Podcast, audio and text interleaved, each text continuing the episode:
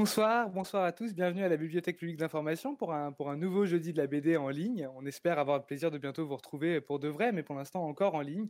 Euh, ce soir avec euh, Sonia Deschamps, toujours, qui nous accompagne sur les jeudis de la BD, qui organise avec nous ces jeudis de la BD. Et ce soir, on a le privilège de recevoir Si. Si, bonsoir. Bonsoir. Et, euh, et moi, je n'ai rien à ajouter, je vais laisser parler Sonia. Bonne soirée à tous. Merci beaucoup, Nathanaël. Bonsoir à toutes et à tous. Et merci donc d'être avec nous pour cette rencontre avec Si. Merci encore une fois, Si, d'être avec nous pour parler ce soir de Radium Girls, un album que tu as publié au mois d'août dernier aux éditions Glénat. Euh, l'histoire d'un groupe de femmes qui, dans l'Amérique des années 20, peignent des cadrans de montres avec une peinture à base de, de radium. Radium qui a la particularité d'être phosphorescent dans le noir sans avoir besoin avant d'être exposé au soleil et qui a pour autre caractéristique d'être très toxique. Euh, et c'est en 2017, je crois, que tu as découvert euh, l'histoire de, de, ces Radium Girls au détour d'un article relayé sur, euh, sur Twitter. Et ça t'a tout de suite ulcéré, je crois qu'on peut le dire, de découvrir cette histoire. De Un découvrir. Peu. Ouais, c'est même très ulcéré, c'est ça. et c'est ça, ça a été immédiat. C'est-à-dire que tu as vu passer ça et tu t'es dit, mais, mais c'est pas possible en fait. Comment est-ce qu'on peut ne, ne, pas savoir ce qui est arrivé à ces femmes Alors, non, oui, enfin, c'est ce qui m'a qui m'a ulcéré, c'était encore des femmes et encore, euh, c'est toujours le même cycle, cercle vicieux, voilà. Euh, après, euh, je suis pas arrivée en me disant, je vais en faire une BD. ça arrive assez, assez peu comme ça et tout. Mais, non, mais en revanche, tu as que... commencé à en parler justement autour de toi parce que ça t'avait tellement choqué et c'est justement parce que tu en as parlé autour de toi que c'en est devenu une bande dessinée. Tout à fait, c'est ça, oui. C'est juste que, effectivement, en fait, au début, quand j'ai commencé à voir euh, les articles, j'ai lu un article très succinct et, et en fait, c'est assez rare quand même. Souvent, je lis un article et puis bon, bah, je passe à autre chose. Sauf que là, je me suis dit, mais attends, c'est dingue et tout. Donc, euh, j'ai lu un article, deux articles, trois articles supplémentaires.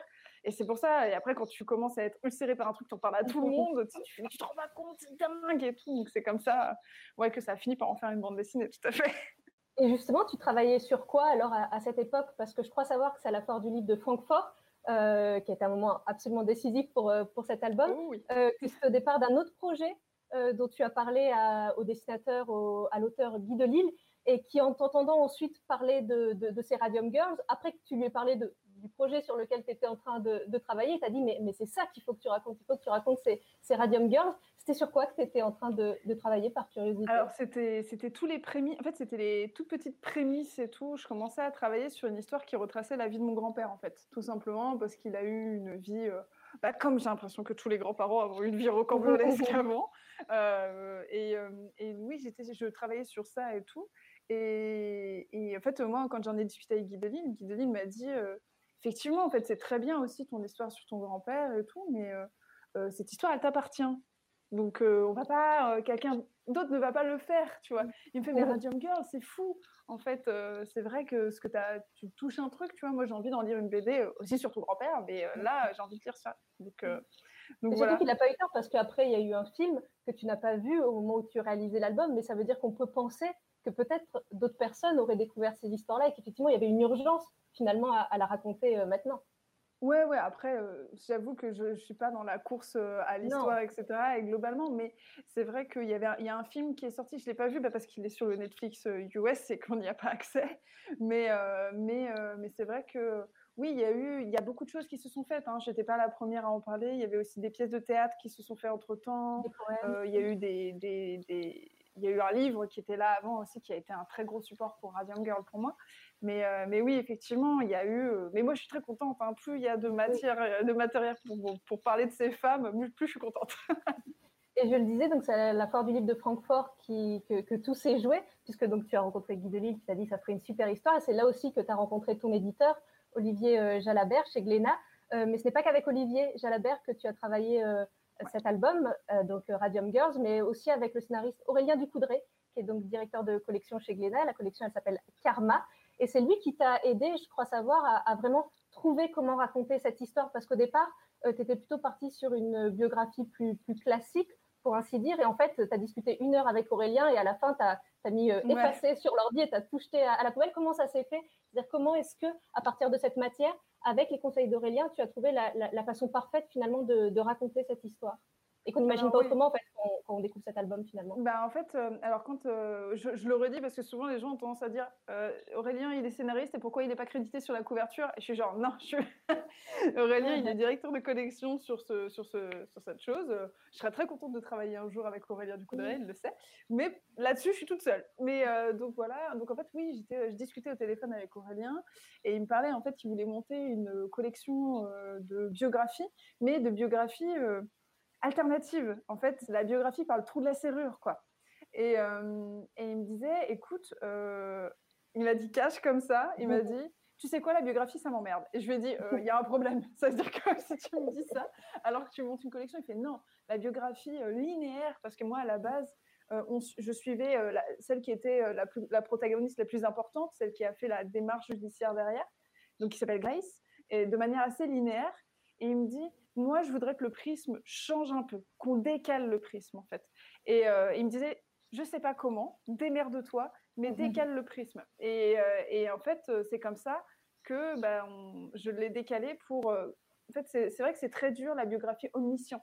Ça veut dire mhm. qu'il faut tout connaître, il faut tout savoir. C'est vu que tu es un narrateur extérieur, il ben, faut que tu parles des médecins, il faut que tu parles de l'aspect scientifique, de l'aspect humain, etc en décalant le prisme, en étant au cœur de ce groupe de filles, eh ben, tu te retrouves avec une narration qui est certes peut-être moins complète, moins PowerPoint c'est mm. moins PowerPoint. plus à hauteur de femme, justement. Et c'est beaucoup plus incarné, en fait. C'est plus vivant. on a vraiment l'impression d'être avec elle. Et en fait, tu as plus, euh, effectivement, tu as moins de matière, mais tu as plus d'émotions. Donc, euh, après, euh, je ne dis pas ça pour les autres, parce qu'il y a des biographies qui sont très, très bien faites avec un, un, côté omniscient. Mais c'est vrai que vraiment, ce truc-là de décaler permet aussi de rattacher moi à mes euh, émotions, faire passer plus d'émotions. Et moi, je voulais que ces femmes, elles reprennent du corps, tout simplement. Et c'est ce qui permet aussi de ne pas avoir un livre dramatique, même si ce qui arrive à, ces femmes est, dramatique, même si ce qu'ils racontent euh, est assez terrible, et terrible même. Mais il y a l'énergie euh, de ces filles qui fait que ça ne l'est pas. Parce que c'est aussi l'histoire de, une histoire de sororité, euh, c'est aussi très, très lumineux, sans, mauvais jeu de mots, mais vraiment, ces filles, elles, rayonnent. Et quand on est avec elles, on, sent le drame arriver, on sait ce qui va arriver. Et en même temps, bah, quand, quand elles rient, on a envie de rire avec elles. Et on a vraiment envie d'être avec elles et de profiter de la vie avec elles aussi. Bah, c'est le plus important. c'est ce que je voulais, tant mieux. Oui. réussi en tout cas. Non, mais c'est vrai que c'est quelque chose qui, euh, encore une fois, on l'a dit au début, on se doute bien que comme ce produit est hautement toxique, on, se doute de, de, ce qui arrive à ces, à ces Radium Girls. Mais mais ça, aurait été justement quelque chose qui aurait peut-être pu sortir le lecteur d'être justement dans quelque chose de, trop sombre. Et on va revenir aussi sur la couleur, sur tout ça, parce que bien évidemment, c'est pas seulement le fait de mettre en scène un groupe de filles qui, qui provoque cette sensation de, de, comment dire, de, relative légèreté par rapport, euh, par rapport au sujet, mais en tout cas, je pense que c'est un, des gros, un des gros atouts euh, de, ce livre et, de cette histoire. Et donc, au tout début de, l'album, euh, on suit, tu, le disais, il y a le personnage de, Grace. En fait, on voit arriver Edna euh, dans, l'atelier de peinture et c'est Grace qui va lui apprendre la technique du lip deep paint. Lip, tu lisses le pinceau en le portant aux lèvres. Deep, tu prends de la peinture. Paint, tu peins. Et il faut en perdre le moins possible. Elle lui explique bien ça parce que ça coûte très, très cher. Tu, le disais, euh, on suit le, personnage de Grace et les personnages autour, mais elles ont toutes existé. C'est-à-dire que même si au départ tu voulais vraiment suivre Grace, ce qui est important de, dire, c'est que toutes ces filles, euh, tu ne les as pas inventées, et en tout cas, tu as inventé une partie de, leur personnalité, on va revenir là-dessus, mais en tout cas, ce sont vraiment des femmes qui ont existé, et c'est important ça tous les personnages qui, ont, qui, sont nommés ont tous existé. Même à un moment, elles disent euh, on t'a pas sonné Azel et tout. Azel a vraiment existé. Azel a été dans, cette entreprise. Et, euh, et, voilà, en fait, c'était hyper important. Euh, tous les docteurs, etc., toutes les personnes mentionnées ont existé même aussi les enfants, hein, parce qu'elles ont aussi eu des enfants, etc. Euh, ça, là-dessus, euh, bah, c'était hyper important, parce que si je, en fait, l'histoire est déjà tellement dense, j'ai pas besoin d'inventer des, protagonistes supplémentaires. Déjà, si j'avais voulu inventer cette histoire, euh, on m'aurait dit, oh, dis donc, c'est un peu corsé, hein, t'en as fait un peu des caisses. Ah oui, mais la vraie vie en fait vraiment des caisses. c'est ça qui est mmh. terrible. ce qui leur est arrivé est très ironique et, et déjà bien assez dense comme ça. Et oui, quand tu parles d'ironie, tu dis, euh, j'aime bien cette phrase que je t'ai entendu dire, c'est que euh, l'ironie, elle est aussi dans le fait qu'elle peigne des, montres et à partir du moment où elle commence à peindre un cadran d'une montre, c'est le, compte à rebours de, leur vie qui en fait est lancé. Ouais, qui est lancé. Mm. C'est ça qui est terrible. Dès qu'elles ont lissé le premier pinceau, parce que c'est vraiment au premier pinceau, hein, mm. c'est forcément plus t'en lisses, plus ça va arriver vite, l'échéance va arriver vite. Mais, mais globalement, même si tu restes très peu de temps, bah, le radium est tellement puissant que dès que tu en ingères, c'est plié. Bien sûr, c'est incurable, effectivement. Et, je le disais, euh, il y a une partie forcément de, fiction dans, ce que, dans les échanges que, tu imagines entre, entre ces personnages. Et euh, je t'ai entendu dire que pour créer justement ces, ces femmes, ce, groupe de femmes, euh, tu avais plaqué des, caractères d'amis sur, sur ces filles. Comment est-ce que justement tu as réussi à trouver le, le juste équilibre entre euh, avoir ces, femmes qui ont existé, penser à des amis pour les faire vivre, pour les faire parler, pour les faire euh, bouger. Comment est-ce que tu as réussi à trouver, cet équilibre qui, est assez parfait dans, l'album pour faire vivre ces, Radium Girls? Alors c'est vrai que c'était très dur parce que en fait euh, l'histoire a tendance à garder les faits et oublier l'émotion. C'est vraiment quelque chose qui qui est très dur en fait parce que voilà moi je sais que Grace bah, ça, elle est un peu frondeuse quand même parce que c'est elle qui allait chercher les avocats c'est elle qui a mené les filles etc mais après c'est très dur de se rattacher. Ça veut dire que j'ai aussi pas toujours eu des photos en fait. Grace et Catherine j'avais des photos d'elles et j'avais une photo de loin de, de Molly qui était au centre et en fait là j'ai fondé son caractère sur des amis pour pouvoir leur donner du corps mais Surtout, c'est parce que Molly, c'était la seule qui avait un grand sourire, qui était très grande et qui, qui prenait euh, les filles, en fait, comme ça. Et ça, ça, et je me suis dit, ok, en fait, j'ai plaqué, en fait, ça se trouve, c'était juste c'est le jour où elle rigolait, hein, je ne sais pas. Mais en fait, elle avait l'air d'être euh, bah, radieuse, en fait. Et, euh, et donc, oui, et c'était. Et je me suis dit, OK, en fait, rien n'est manichéen dans nos sociétés, etc. On n'est pas méchant juste pour être méchant. On sert des causes qui ne sont pas toujours la meilleure. Mais voilà. Et je me suis dit, ben, je veux avoir une dynamique de groupe de femmes qui existe. les sentiments dans un groupe de femmes, bah, ça, en fait, il n'y a pas d'âge. Hein. Ça veut mmh. dire que l'amitié, la sororité, l'appartenance, etc., c'est quelque chose que moi, je connais comme ce qu'elles ont dû connaître 100%. Donc, euh, bah voilà, j'ai essayé d'appliquer des caractères, en fait, des caractères de mes amis sur ces femmes que je connais pas du tout, si ce n'est quelques, quelques faits. Et euh, ça me permettait de dire, de faire des choses du genre, euh, non, Molly, elle pourrait pas réagir comme ça. Non, face à ça, Catherine, elle réagirait pas. Et, mmh. et voilà, c'est vrai que c'était assez dur parce qu'en même temps, il faut faire attention à pas faire aussi de, de rupture sur leur, comment dire, sur euh, le passé, en fait, parce que moi, je, moi, j'ai des amis qui sont militantes féministes. Euh, non, elles sont pas militantes féministes dans les années 20. Déjà, euh, enfin voilà, elles étaient, elles étaient, c'était des femmes de leur époque, etc. Donc, je peux pas leur, leur faire dire des choses que mes amis disent aujourd'hui. Mais voilà, sur le fait d'être une bande d'amis, etc. Et que bah, parfois, tu n'es pas toujours d'accord, tu n'es pas toujours dans le même sens, etc. C'est des choses importantes pour moi. Et c'est comme ça que j'ai fait un espèce de, un peu comme deux calques qui, se superposent en fait, pour pouvoir leur donner du corps un peu. Est-ce que ça veut dire si tu as euh, calqué euh, la, personnalité de certaines de tes amies euh, par rapport à, ce groupe de filles, est-ce que ça veut dire que tu t'es reconnue dans Grace aussi et que tu as pu euh, dans l'élan qu'elle peut avoir, parce que tu disais, elle est frondeuse, elle est, euh, voilà, pour celles et ceux qui te connaissent, on sait qu'il y a des choses justement où tu es, très engagée, où tu laisses pas passer les choses, où tu, tu dis volontiers ce que, ce, que tu penses et tu le clames haut et fort. Est-ce que du coup, tu as pu te, reconnaître parfois, ou en tout cas, dans cette idée de, projeter pour mieux incarner, euh, de temps en temps, tu t'es voilà, tu, t'es vraiment mise à la place de, Grace? Alors, moi, pas Grace. Moi, c'est Catherine. C'est dans Catherine que je me reconnais le plus. C'est oh. plus. Après, euh, mais c'est un peu compliqué parce qu'effectivement, il y a plein de caractéristiques différentes, etc. Euh, euh, on a tendance, en fait, ce qui est, moi, ce qui je trouve qui, casse-gueule quand on crée des personnages, c'est de leur donner un unique, un unique adjectif. Par exemple, la timide. Euh, la frondeuse et tout. Enfin, globalement, en fait, on a, on a que, on est qu'un millefeuille de mmh. ce genre de choses. On a un millefeuille d'adjectifs. les gens sont beaucoup plus complexes que ça. Ouais. C'est ça. Mais c'est vrai que, ouais, j'aimerais bien me reconnaître dans, dans Grace, mais non, c'est plus Catherine. Tu fais un peu un mash-up entre Catherine, Molly, et puis, euh, puis, mais, puis même, c'est marrant parce que beaucoup de gens euh, détestent Edna, mais Edna, c'est un pur produit de sa société, en fait. Je, moi, je l'aime beaucoup, Edna, par exemple, qui est justement celle qui va dire on n'a pas besoin du droit de vote quand on est une femme, etc. Ça nous paraît aberrant maintenant, mais c'était les, c'était les. Oui, elle dit oh, on a bien le droit de travailler, on, est bien, quoi, on est bien à notre place. Ouais, voilà, on est, on est myolotique nos mères. Voilà, ça, on, l'entend encore de nos jours. On est myolotique nos mères. Qu'est-ce que vous allez vouloir avoir le droit de vote, enfin Et voilà. Ben, oui.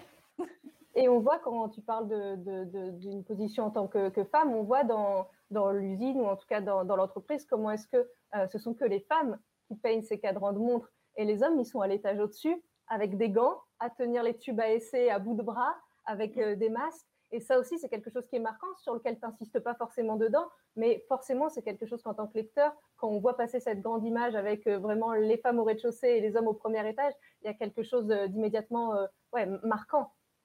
Et, on le retrouve après dans, comment dire, dans, la suite du combat, puisque finalement, euh, ça, c'est quelque chose qu'on ne retrouve pas dans, l'album, mais, que tu, racontes. C'est que, euh, bien sûr, que ça a fait avancer la cause, le fait qu'elles se battent, ces Radium Girls, mais on n'a pas légiféré autour du radium suite à, euh, à leur combat à elles. On a attendu que le premier homme riche meure pour commencer à légiférer. D'un tonique au radium. Bah, c'est même pas par rapport à la peinture. C'est parce que, ben, en fait, pour, pour expliquer, le radium, en fait, euh, on l'a utilisé dans l'industrie horlogère, mais à cette époque-là, il y a eu une folie radium qui pourrait, en fait, imaginer que le radium, c'est l'aloe vera d'aujourd'hui. L'aloe vera, on en fout partout aujourd'hui, dans les tissus, dans les cosmétiques, euh, dans de l'eau. voilà, et ben c'était pareil. Tu es en train de nous dire que l'aloe vera, euh, bientôt. Non, non, non, je sais pas, j'en sais rien. en fait, j'en sais rien, attendons 80 ans. Mais, mais c'est vrai que. Et, j'avais une, alarme de, de, voiture qui était dans le ouais. mais, mais oui, oui, c'est vrai que il y en avait partout. Et en fait, le premier homme, voilà, qui, homme riche qui est mort d'un tonique au radium, a fait, a fait légiférer. Et, mais, et plusieurs années après le combat des Radium Girls, quand même. C'est ça qui mmh. est terrible. Oui, quand tu dis on en trouve partout, on voit de la publicité pour de la crème dans, dans ton album. On a aussi leur chef quand euh, Grace va la voir parce que euh, le docteur lui a dit qu'elle ne devrait pas lécher le pinceau parce que c'était pas bon pour sa santé, euh, il y a sa chef qui, lui dit Vous ne courez aucun danger si ce n'est celui d'avoir un beau teint. Ouais. C'est quand même tout. Et c'est véridique. Hein. Ça, c'est une phrase qui a été dite et aussi toutes les pubs qu'on voit dans la bande dessinée euh, ben, euh, sont, euh, sont véridiques. C'est des pubs qui ont véritablement existé. Alors la laine pour bébé a vraiment existé. La laine pour bébé au radium a vraiment existé et tout. Donc, mais oui, et en plus, il y a un côté très vicieux au radium parce qu'elle n'a pas si faux. Ça veut dire que le radium, avant vraiment... de te tuer, avant de te tuer, eh bien, en fait, avant de te tuer, ça te euh, booste l'organisme, ça booste les globules rouges. Oui.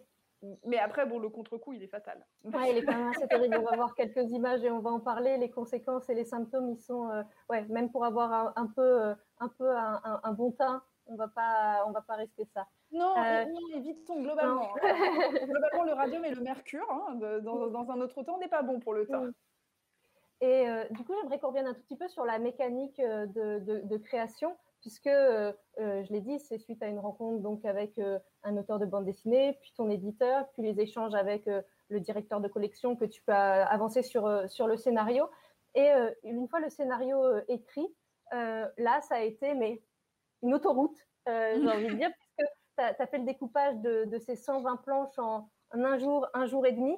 Alors, pour celles et ceux que ça intéresse, je vous conseille vraiment d'aller voir la, la, vidéo YouTube que tu as postée la veille de la sortie de Radium Girls, parce qu'on voit justement tes, carnets où on voit ce, découpage, où tu fais vraiment les découpages euh, en tout petit. Il y a plusieurs planches sur une même page et on voit l'urgence. Et il y a, une, beauté dans ces planches, même si c'est tout petit et qu'on ne voit pas forcément, nous, en tant que regard extérieur, toi, pour toi, tu, vois immédiatement ce que tu as voulu faire. Nous, on voit des, formes, on voit euh, des, personnages vite faits, quoi, et, les bulles.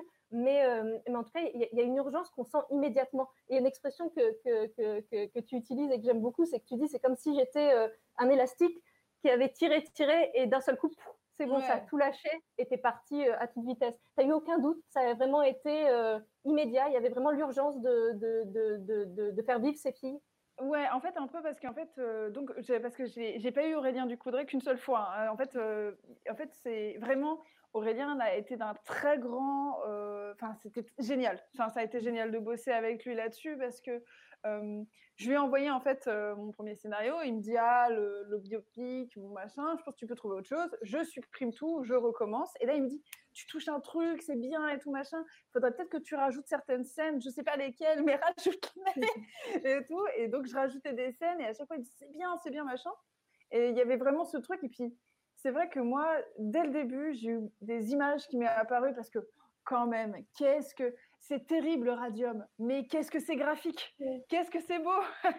et donc euh, tout de suite, tu as des images qui te viennent en tête et tout. Et puis, euh, puis moi, j'avais déjà fait euh, des refs de, pour imaginer leur physionomie, etc. Et tout. Bon, pas énormément. On a tendance à croire qu'on fait des tonnes et des tonnes de, recherches et tout. Je suis pas partisane des milliards de recherches parce que j'ai pas du tout pas du tout envie d'avoir la sensation d'avoir terminé la BD avant de la commencer. Ça, quand on se perd dans beaucoup de recherches, souvent, c'est un truc qui peut nous arriver. Et, euh, là, ouais, et quand j'ai commencé à faire le découpage, en fait, j'avais tellement tout en tête que, euh, ben, en fait, vraiment, euh, je, me souviens, j'étais sur la table de mon salon et, et je, je, commençais à j'ai commencé à 8 heures, j'ai fini, j'ai fini tard. Et, Mais en fait, je sentais que il y a des moments où tu sens que tu as le mojo, tu vois? tu, tu, tends le truc et tu dis, je, non, j'ai pas envie d'aller pisser tout de suite parce qu'il peut partir, tu vois? Et donc vraiment, il y avait ce truc-là, cette urgence, ouais. Et c'était vraiment, euh, je suis arrivée à la fin et moi je pensais sur le coup, je me suis dit, euh, waouh, j'ai une facilité à faire du découpage. Là, j'ai découpé ma prochaine, ma, prochaine BD. On n'est pas du tout sur le même mojo. J'en suis très contente, mais euh, c'était plus poussif, quoi. ouais. Après, c'est aussi parce que justement, tu as, moins vécu avec les personnages, puisqu'on va en parler si on a le temps, mais tu travailles avec un scénariste, avec Marc Dubisson. Oui, bien donc sûr. forcément, j'imagine que tu n'as pas habité de la même façon avec. Exactement, c'est pas moi qui écris le scénario. Et du coup, tu avais ce, découpage. Ensuite, il y a une étape sur, euh, sur iPad euh, qui te permet, euh, voilà, quand, quand, ça coince, je crois, de, de te servir de, de, photo un peu, ou en tout cas de, de mieux placer les personnages. Et là, c'est une étape où, si je ne me trompe pas, tu, travailles donc avec ton stylet, mais avec un, trait noir, ce qu'on ne retrouve jamais par la suite. toi, c'est vraiment l'enfer, le, noir et blanc, le, trait noir. Là, c'est vraiment parce que c'est une étape de travail avant de pouvoir t'éclater avec les crayons de couleur et on va en parler c'est vraiment quelque chose qui, est vraiment de l'ordre de, l'étape ben, Ça dépend pourquoi. Ça veut dire que quand euh, il s'agit euh, de mettre en couleur après, moi je déteste faire de la colorisation. La colorisation, c'est mon enfer, j'aime pas ça. Euh, mes deux premières BD, ça se ressent un peu. J'ai mis de la couleur parce que parce que c'est aussi ça facilite la, la, visibilité et les ambiances. Mais je suis très mauvaise en colorisation numérique. Faut quand même avouer ses faiblesses. Et donc, quand il s'agit de après bah, passer au traditionnel, etc. En fait, moi, ce que j'aime, c'est quand la couleur fait forme, tu vois. C'est quand euh, ça fait l'ensemble. Donc, vraiment, en fait, vraiment, le liseré noir, bah, je l'utilise, en fait, la, le, le, line, enfin, la, comment dire, enfin, le dessin à la ligne claire pour euh, faire des petits strips dessinés, voilà, que je fais sur Instagram et tout, pour raconter des choses et tout. Mais euh, si je dois faire une étape de colorisation, je déteste ça. Donc, euh, donc oui, c'était une étape, c'était une première étape pour me permettre de faire des, voilà, de, comme tu disais, euh, juste aussi avoir le contrôle Z, tout simplement, le retour en arrière, salvateur, mm. qui permet d'avoir une première étape de recherche qui va me permettre après de faire la suite. Oui, parce qu'après au crayon de couleur, même avec une très bonne gomme, c'est moyen. Oui, c'est moyen. globalement, je travaille avec une table lumineuse qui permet de voir en transparence en dessous. Mais c'est vrai que moi, je suis pas. Euh, il y a des gens qui préfèrent faire leur croquis directement au bleu, donc dessiner, dessiner au crayon bleu pour pouvoir faire les couleurs dessus et tout. Euh, moi, je suis pas de cette team-là. Moi, ce que j'aime, c'est d'avoir mon croquis qui est bien fait en dessous et par-dessus, je fais ma planche finie. chacun ses étapes. Hein. Et la planche lumineuse, ça fonctionne un peu comme un calque pour les gens qui ne connaissent pas forcément, ce qui te permet ensuite donc de, de, de, réaliser cet album, je le disais, au crayon de, de couleur, au crayon de couleur aquarellable. Euh, si je ne me trompe pas. Et donc avec euh, cette couleur dont tu parlais en disant que, c'était très beau. Et c'est vraiment autour de ça que tu as tourné pour trouver l'univers graphique, c'est-à-dire partir de, ce vert radium, ce, vert d'eau, euh, pour ensuite trouver ces teintes, ce camailleux de, violet qui, te permet de, mettre vraiment en avant cette couleur, ce, vert d'eau, et d'être vraiment dans quelque chose d'extrêmement graphique. C'est arrivé tout de suite, cet univers, cette ambiance colorée? En fait, cette ambiance colorée, je l'avais déjà un peu utilisée. Alors, ça, remonte à très longtemps maintenant.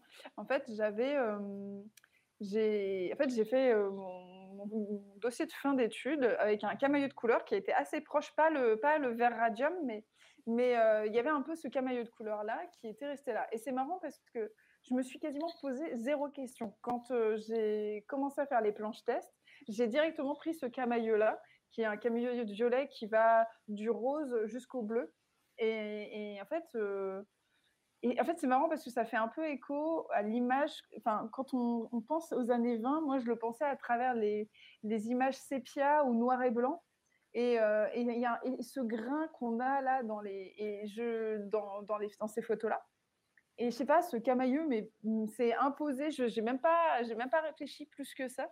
Et, et, puis, bah ouais, le violet et le vert d'eau matchent tellement bien ensemble que, que bah, je n'ai pas, pas cherché plus longtemps. quoi.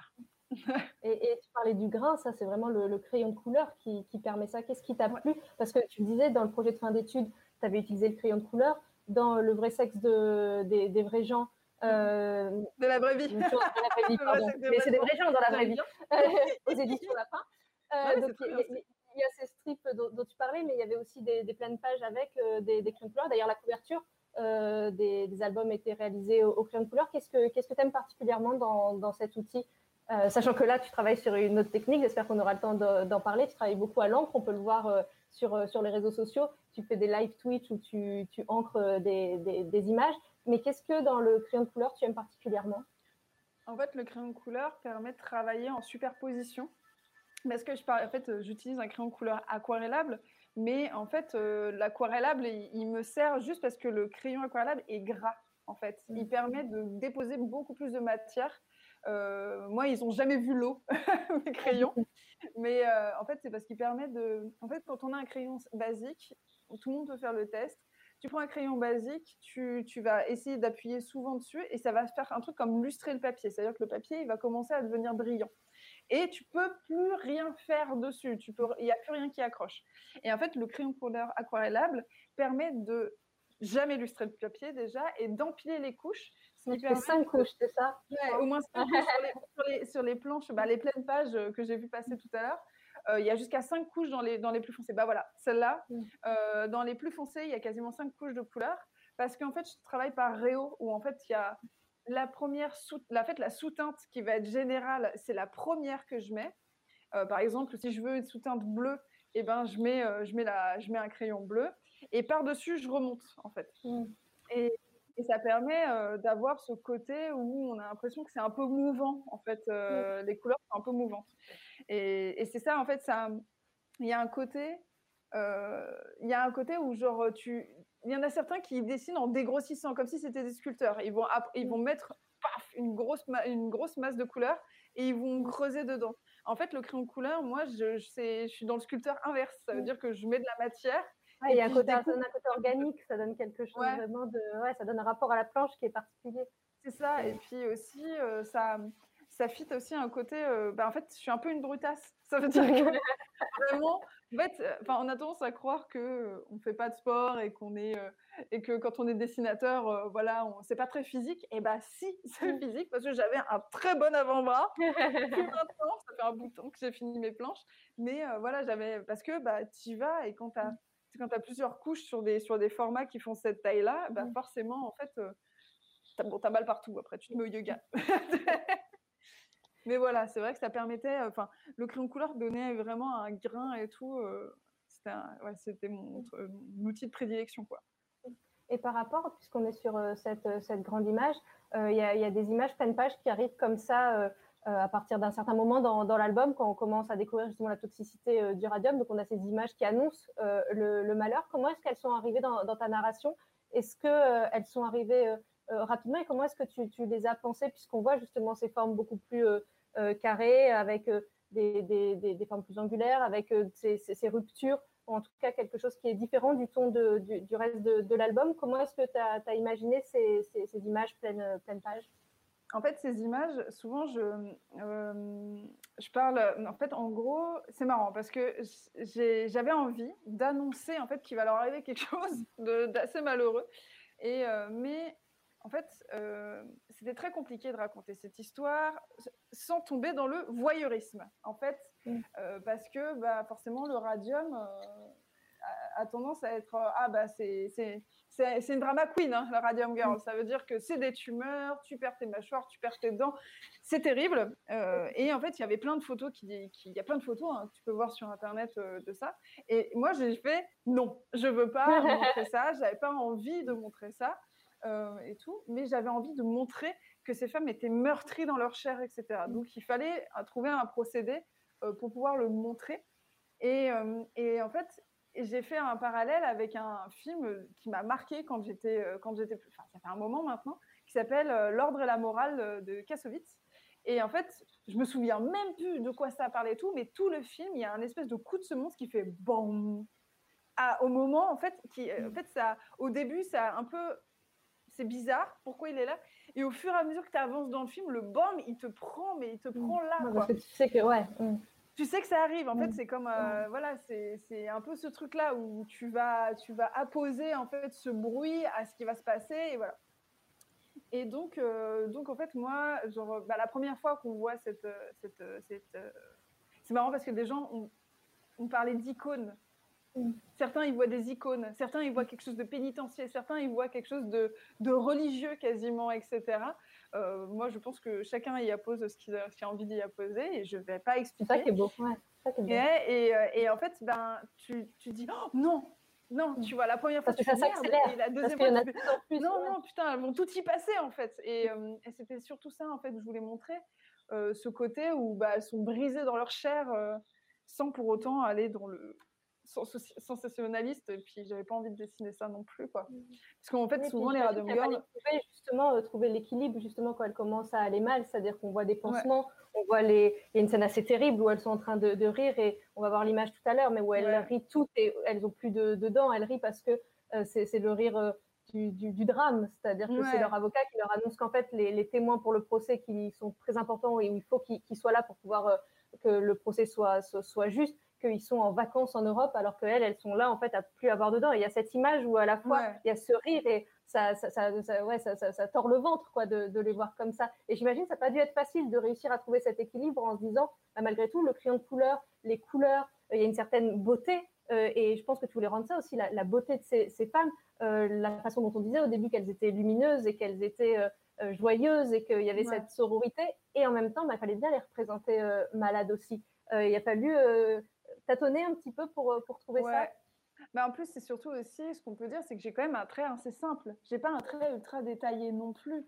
Ça veut dire que je vais pas. Euh, alors, je pourrais avoir un trait détaillé, plus détaillé que ça, mais en l'occurrence, dans l'histoire, là, euh, j'y vais au plus simple, souvent, enfin, là-dessus. Plus simple ne veut pas dire le plus, le plus facile. mais, mais oui, c'est vrai que euh, il, y avait, il faut trouver ce juste milieu pour euh, pas être voyeuriste, etc. Et tout, mais aussi montrer les choses telles qu'elles étaient. C'est terrible. Elles, elles, perdaient leurs dents, euh, certaines perdaient même leur mâchoire. bon, voilà, c'était c'était quelque chose. Et, et en fait, moi, ce que je voulais, c'est surtout montrer comment elles, elles se. En fait, aussi, ce que j'avais envie de montrer, c'est que ces femmes, elles sont pas, c'est pas, comment dire, elles, avaient, elles sont pas badass tu vois. Mm. C'est pas des femmes qui sont des héroïnes, qui vont s'élever en tant qu'héroïnes et tout. D'ailleurs, c'est jamais comme ça, en fait. Souvent, les gens qui vont s'élever euh, pour, euh, pour prendre la parole, etc., n'ont aucune euh, envie de devenir héros, héros ou héroïne. Ils y vont juste, et puis c'est après la société et les, les gens qui se l'approprient, qui, qui les, entre guillemets, déifient. Mais ces femmes-là, c'était quand même des petites ouvrières à qui on venait tout juste de donner le droit de vote, qui avaient allé euh, à tout péter un, petit niveau de salaire. Et surtout, euh, quand elles ont commencé à mourir, vu qu'on ne savait pas que c'était le radium, on disait qu'elles avaient la syphilis. Donc, voilà, c'est vraiment tout ça qui fait que. Mais, mais enfin, cette euh, capacité qu'elles se sont dit, mais je. Enfin, Grace a dit non mais en fait on va, on va mourir dans l'indifférence là c'est pas possible faut qu'on y aille mais je voulais surtout montrer que bah, je voulais montrer des, des, réactions vraies face à des choses terribles. Et, mm. euh, et, euh, et voilà, donc euh, c'est vrai que c'était, c'était une balance un peu, un, mm. peu dure à, un peu dure à tenir, mais au final, bah, quand tu vois les personnes qu'elles sont et que tu fais travailler ton empathie, tu finis par trouver un, mm. équilibre. Et on parlait tout à l'heure de, de, ce verre d'eau, de ce verre radium qui, qui les fait tu, disais au début, ça, peut donner beau teint, ça, fait aussi, justement, on disait que c'était phosphorescent, c'est pour ça que c'est utilisé sur les montres. Et c'est pour ça qu'on les appelle, on l'a pas, on l'a pas évoqué, mais on les appelle les, Ghost Girls. Et elles, elles, en rigolent au début. C'est-à-dire à Edna, Grace, elle lui dit bienvenue dans le cercle très fermé des, des, Ghost Girls. Et en fait, là aussi, on retombe sur une ironie, ce qu'on disait tout à l'heure avec le, compte à rebours, parce qu'il y a quelque chose de, elles en jouent. Il y a aussi une scène qui pour le coup est assez terrible, où elles sont au cinéma, elles sont au premier rang, et les gens derrière, euh, comme elles brillent dans, le noir dans la salle, lui demandent de, leur demandent de, de déguerpir. et en même temps, il y a une utilisation plus, plus joyeuse. On le voit au début quand euh, euh, c'est Grace qui, qui s'en met sur les ongles, se met du vernis à ongles pour que ça brille dans, la soirée. Une autre des filles qui, qui s'en met sur le dent pour, les dents pour faire peur, pour faire peur à, son compagnon. Et on est toujours dans, dans, cet équilibre, dans ce mélange de, de, de drôlerie, de, jeu avec ça, et au moment où on apprend effectivement que, c'est toxique, euh, cet aspect, euh, cet aspect dramatique. Mais il y a un jeu au début vraiment avec, euh, avec le radium. Mais elle, s'en amusait vraiment. Hein. C'est vraiment, des, vraiment tout ça, c'est véridique, hein, parce que vraiment le truc, elle se, elle, faisait des moustaches au radium, au radium, etc. Mais ce qui est dingue, enfin même enfin de nos jours même si on ne connaît pas bien enfin on connaît pas bien on sait que les, les, trois quarts des gens quand ils les voient se peindre les dents même si tu ne mm. connais pas la fin tu fais mm. pas bon, ça va pas être sent pas bon cette histoire. Mm. Et c'est vrai qu'effectivement, elles s'en amusent, elles sont hyper candides. Il faut savoir quand même que c'était, des, elles n'étaient pas mariées, c'était des petites jeunes et mm. tout. Elles avaient 18 ans, 18-20 euh, ans à tout péter. Euh. Ça les faisait marrer, quoi. Ah, c'est trop drôle. Faut pas qu'elle se fasse penser, hein, parce que ça coûte très cher non, quand même. ouais, mais c'était un petit coup sur la, sur, sur, sur la langue, un petit coup sur le cadran, hop, un petit coup sur le doigt, euh, discrètement. Effectivement, comme ça très cher, il valait mieux pas euh, se faire, euh, se, faire prendre. On, parlait de la façon dont tu avais réussi à, donner vie à ces personnages hein, en t'inspirant aussi d'amis proches et en t'inspirant de, vos relations aussi, de, cette sororité dont, dont, on parlait. Mais il a aussi fallu dessiner toute une époque.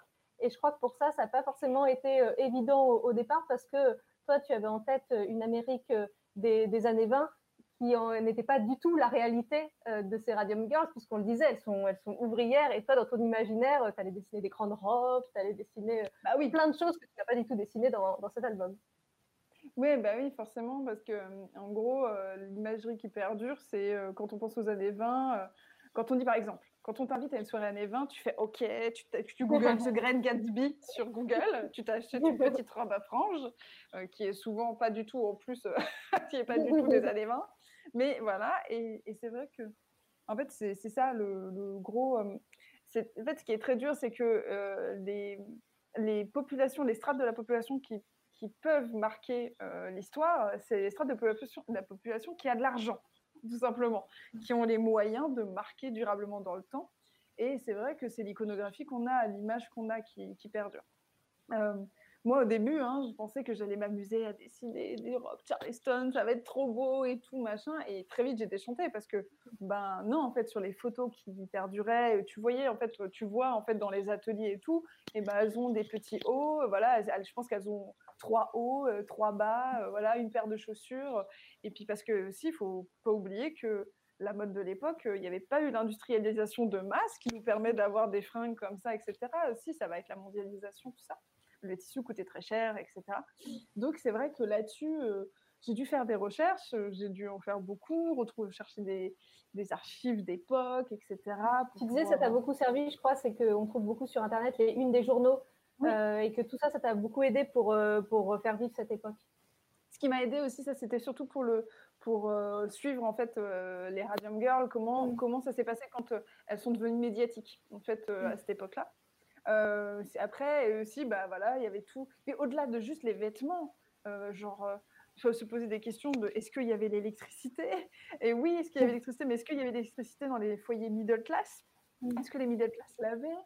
Ok, euh, est-ce que à quoi ressemble un cabinet de un cabinet de, de toilettes des années 20 À quoi ressemble une poignée de porte années 20 c'est tout le truc est fou en fait. on imagine ça, tout ça. Moi, je l'ai fait au fur et à mesure. Hein. Ça veut dire qu'à un moment, je fais alors, euh, elle doit mettre sa main sur une poignée de porte. Merde, une poignée de porte années 20. Et voilà, ou soit regarder les, les, radios. Je suis devenue incollable sur les radios des années 20 parce que il faut que tu regardes et tout. Après, je suis pas à l'abri d'avoir fait des anachronismes, mais je me targue pas d'être non plus 100% euh, Le plus important, c'est l'histoire. Et l'histoire, c'est aussi, on a évoqué le fait que c'est un combat de, de, femmes euh, pour, euh, pour faire reconnaître ce qu'on leur a fait subir, euh, les dangers dans lesquels on, les a mises. Mais c'est aussi, et tu l'as un petit peu abordé en, en parlant de, de l'iconographie et de, de qui laisse des, des, traces dans, dans l'histoire, c'est aussi, ce livre, il raconte aussi une lutte des classes. Et ça aussi, c'est très important. C'est-à-dire c'est une convergence des, luttes dans, dans cet album. Ah, tout à fait. Hein. Ben, c'est une lutte, oui, tout à fait. Hein. C'est ben, une lutte de classe, une lutte féministe. c'est un ensemble, etc. Et qui font, qui font beaucoup écho de nos jours, d'ailleurs. Hein. on est en plein dedans. genre, déjà, en fait, c'est dingue parce que tout le monde nous dit oui, on avance, c'est bien et tout. Puis il y a des moments, en fait, on fait un pas en avant, on fait, on fait deux pas en mmh. avant, un pas en arrière. Donc au final, on n'avance que d'un pas, quoi. Mmh. et c'est vrai que là-dessus, euh, elles ont mené, elles ont mené un vrai combat, etc. Parce que, bah, en fait, elles étaient dans les foyers middle class. Et quand je dis que c'est très connexe, euh, souvent, bah, c'est ce que c'est ce que j'ai dit aussi. Euh, en fait, en dédicace, j'ai fait, il y avait une, une, une fille qui est venue, une jeune femme qui, qui au collège et qui me dit, j'aimerais avoir Molly qui est en maillot de bain, s'il te plaît. Et je lui dis, ok. C'était, je lui dis, ok. Pourquoi tu veux particulièrement Molly en maillot de bain? Elle fait, bah, parce que elle tire sur son maillot de bain pour, mmh. parce que c'était la prohibition. Il mesurait la hauteur entre euh, le genou et le maillot de bain pour savoir euh, s'il était conforme à la, voilà, au, à tout, au, dogme de la prohibition.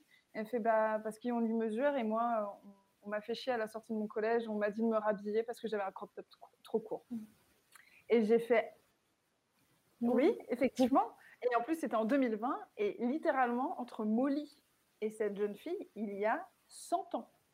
Voilà, 100 ans qu'on continue à emmerder les femmes hein, sur comment elles s'habillent, bien évidemment.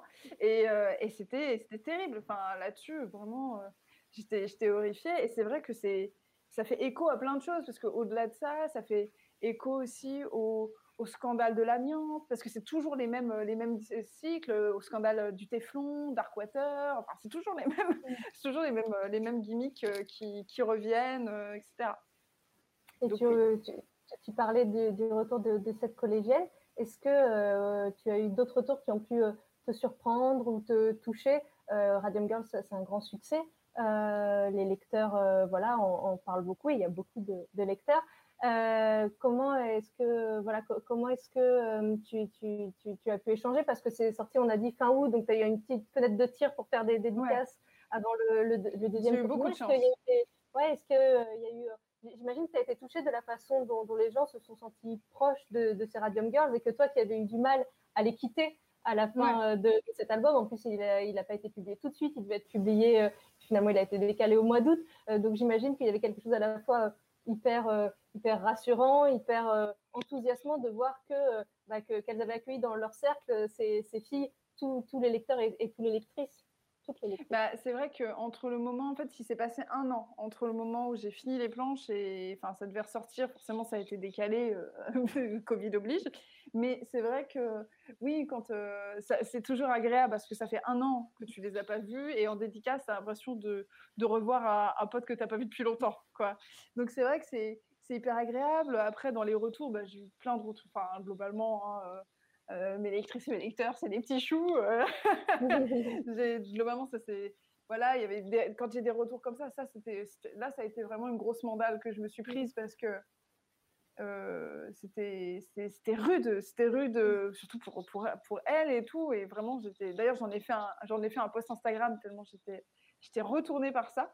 Mais oui, oui, après, au niveau des lecteurs et des lectrices, c'est toujours un bonheur bah, où on me demande, euh, on me dit, ah, je veux elle, parce qu'elle, je me reconnais un peu dedans, etc.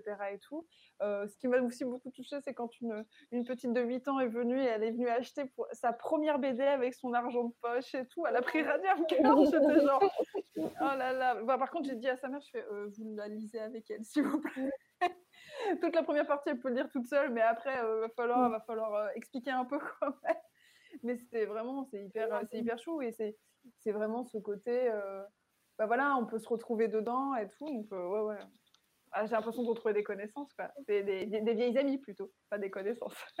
et, et, les lecteurs et les lectrices, ils sont accompagnés aussi pendant le processus de, de création, puisque tu, as réalisé certaines planches euh, en live sur euh, Twitch et c'était important pour toi aussi de, partager ça, justement parce que c'est quelque chose de très solitaire, la, bande dessinée, quand on est vraiment dans la réalisation même des planches, parce qu'il faut s'astreindre à, à, une régularité, et puis il faut vraiment, on ne peut pas faire autre chose, mais on peut euh, le faire en le partageant avec d'autres personnes autour de soi. Et ça, vraiment, ouais, ça a été vraiment important pour toi de pouvoir partager la création avec les personnes qui te suivent sur, sur les réseaux, qui sont très nombreuses ben, ouais, ouais, en fait, vraiment, c'est ce, que c'est ce que je te disais en off. Euh, euh, Twitch, ça m'a sauvé, hein. euh, clairement, parce qu'en fait, le métier d'autrice de bande dessinée, c'est un métier où on est super seul, en fait. on n'a pas de collègues de bureau, de bureau, ou du moins, moi, quand tu sois dans un atelier, mais moi j'étais seule.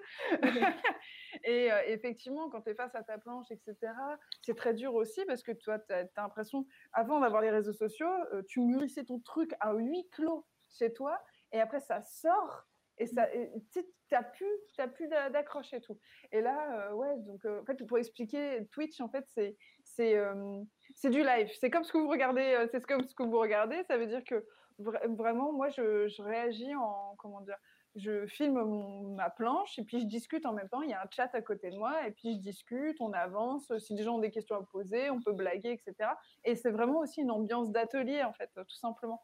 Où euh, c'est pas, j'ai pas fait ça juste pour me dire euh, dans une volonté euh, commerciale. Hein. C'était juste, mmh. c'est pour, surtout, pas être seul. Principalement, c'est pour pas être seul et pas c'est moralement, c'est beaucoup plus agréable d'avoir des gens qui te tapent la discute, hein, pas forcément que parler de BD, hein, qui te tu finis par connaître les habitués, tout simplement. Dire ah, comment ça va, des questions de jardinage, des questions de Exactement, de BTP, de couture. non, mais voilà, on peut parler de plein de choses et tout. Et c'est vrai que ça a été une bonne béquille en fait euh, là-dessus. Puis aussi avoir des retours hein, du genre, déjà juste parce que on est quand même dans un métier de l'image, juste des gens qui font ah elle est belle ta planche et tu fais et quand c'est pas juste ta mère ou ton mec qui te le dit, c'est parce que tu dis non, mais de toute façon, t'es biaisé. Rien que ça aussi, c'est agréable pour l'ego, tout simplement, hein, faut le dire. Et on, a parlé de la façon dont tu avais pu faire le découpage assez rapidement. Tu as rendu tes planches six mois en avance. Ce qui, je le précise pour les gens qui ne connaissent pas bien la bande dessinée, c'est extrêmement rare, généralement. Euh, je suis mauvaise langue, mais en tout cas, c'est très rare de rendre en avance ses planches parce que c'est un travail très très long. Euh, et donc, on peut avoir l'impression que ça a été un parcours de santé, mais il y a eu quand même quelques, sans doute quelques moments de stress, mais un notamment au moment où il a fallu envoyer la première moitié de l'album euh, chez l'éditeur pour le scanner parce que tu avais fait des tests chez toi, donc c'est très beau le crayon de couleur sur euh, des planches, mais en fait, tu t'es aperçu que chez toi, en tout cas, avec ton scanner, ça rendait rien du tout. C'est ça? Ouais, mais en fait, ce que, de toute façon, c'est ce que j'avais dit directement avec Gléna. J'avais dit, si je fais des planches au crayon de couleur, euh, vous avez un reprographe. En fait, il faut. C'est un métier, en fait. Euh, on a tendance à croire que scanner une planche, c'est aussi simple que ça. Bah non, en fait, il y a des gens dont c'est le métier, faire de la reprographie pour les couleurs, exactement. Et donc, donc voilà. mais de toute façon, moi, j'avais fait un test chez moi. Mon scanner était dégueulasse, c'était horrible. Toutes les, toutes les couleurs étaient comme écrasées, en fait. vraiment, je perdais toutes les sous-teintes et tout. Euh, et, c'était terrible. Donc, euh, ben, en fait, Glennon m'a dit de toute façon, on s'en fiche. Nous, on a un prographe en interne, donc il n'y a aucun problème. Tu vas envoyer tes planches et c'est tout. Sauf que ça induisait envoyer euh, deux paquets. Donc, j'ai 120, j'avais 120 planches, envoyer deux paquets de 60, donc par deux salves, par, par livreur, livreur jusqu'à Grenoble. Oh là là là là, j'étais, en panique. parce que, bon, t'as pas reçu le texto qui te dit c'est bon, bien reçu, quoi. Ouais, voilà. Alors, en vrai, il n'y avait aucun risque parce que c'est un livreur qui est affrété, qui va déposer, machin et tout. Enfin, Léna, ils ont totalement l'habitude. Mais tu as toujours peur. Donc, j'avais quand même fait au cas où des scans préventifs parce que tu n'es jamais à l'abri, qui est une galère en fait. Hein. Mais même les scans préventifs, ils me faisaient. J'étais déprimée parce que je les voyais, je faisais Ah, horrible et tout. Et donc, ouais, ouais. Et, honnêtement, Gléna a fait un, un très beau travail. Alors, le reprographe, euh, j'ai récupéré et j'ai dû les retoucher, hein, forcément, parce qu'on retouche toujours un peu. Mais surtout, moi, je suis très contente de l'arrivée. En fait, euh, les planches qui sont imprimées, elles sont quand même très proches en fait des originaux. Et ça, c'est vraiment chouette. Une autre chose sur laquelle il a fallu euh, travailler et revenir un, tout petit peu, je vais montrer la fameuse image dont je parlais tout à l'heure, donc avec ces filles qui, qui rigolent. Euh, mais euh, comme je vois que le, temps passe très vite et qu'il va bientôt malheureusement être temps de, nous quitter, j'aimerais qu'on parle de, la couverture, où là aussi ça a été euh, un travail où il a fallu avoir plusieurs allers-retours, puisque finalement, la couverture que tu avais proposée au début, c'était pas du tout celle-là, et qu'il y a eu quelque chose d'assez compliqué, c'est qu'on te l'a demandé très rapidement la couverture. Et c'est vrai que euh, pour présenter euh, les albums à venir aux représentants, puis aux libraires, et que les gens sachent que l'album va sortir, c'est toujours mieux pour, pouvoir en parler et le défendre auprès des lecteurs. Il faut proposer la couverture. Et donc, tu as dû réaliser la couverture alors que tu avais réalisé que, que quelques planches. Est-ce que tu peux nous expliquer un peu ce qu'était la, première couverture, pas forcément dans le détail, et en tout cas, comment est-ce qu'elle a évolué comment est-ce qu'elle en arrivait à finalement, c'est tout ce dont on a parlé jusqu'à présent, c'est-à-dire qu'on voit immédiatement que, que, ça va raconter aussi l'histoire d'une amitié et l'histoire d'un groupe. Alors, en fait, la toute première couverture, elle était, euh, en fait, c'était Grace toute seule, qui était face à un miroir et on voyait en fait euh, en phosphorescence euh, son, son squelette à travers la peau. Parce qu'en fait, ça, c'était, ça, c'est un mythe. alors, j'ai, je ne sais pas si c'est complètement un mythe, mais pour moi, j'ai pas trouvé assez d'informations qui disaient ça parce qu'il y avait vraiment une légende qui disait que les Radium Girls, vu que le radium colonise les os, en fait, c'est phosphorescent et ça irradiait à travers leur peau. Fait, qu'on voyait la phosphorescence à travers leur peau. J'y crois très peu, hein, mais c'était un peu une légende qu'il y avait avec. C'est la légende du truc. Euh, mais donc voilà, euh, j'avais j'avais ça et en fait j'avais mis dans un miroir et on la voyait euh, de dos, enfin en fait un peu dans l'ensemble, le dos, etc. sur la quatrième, etc.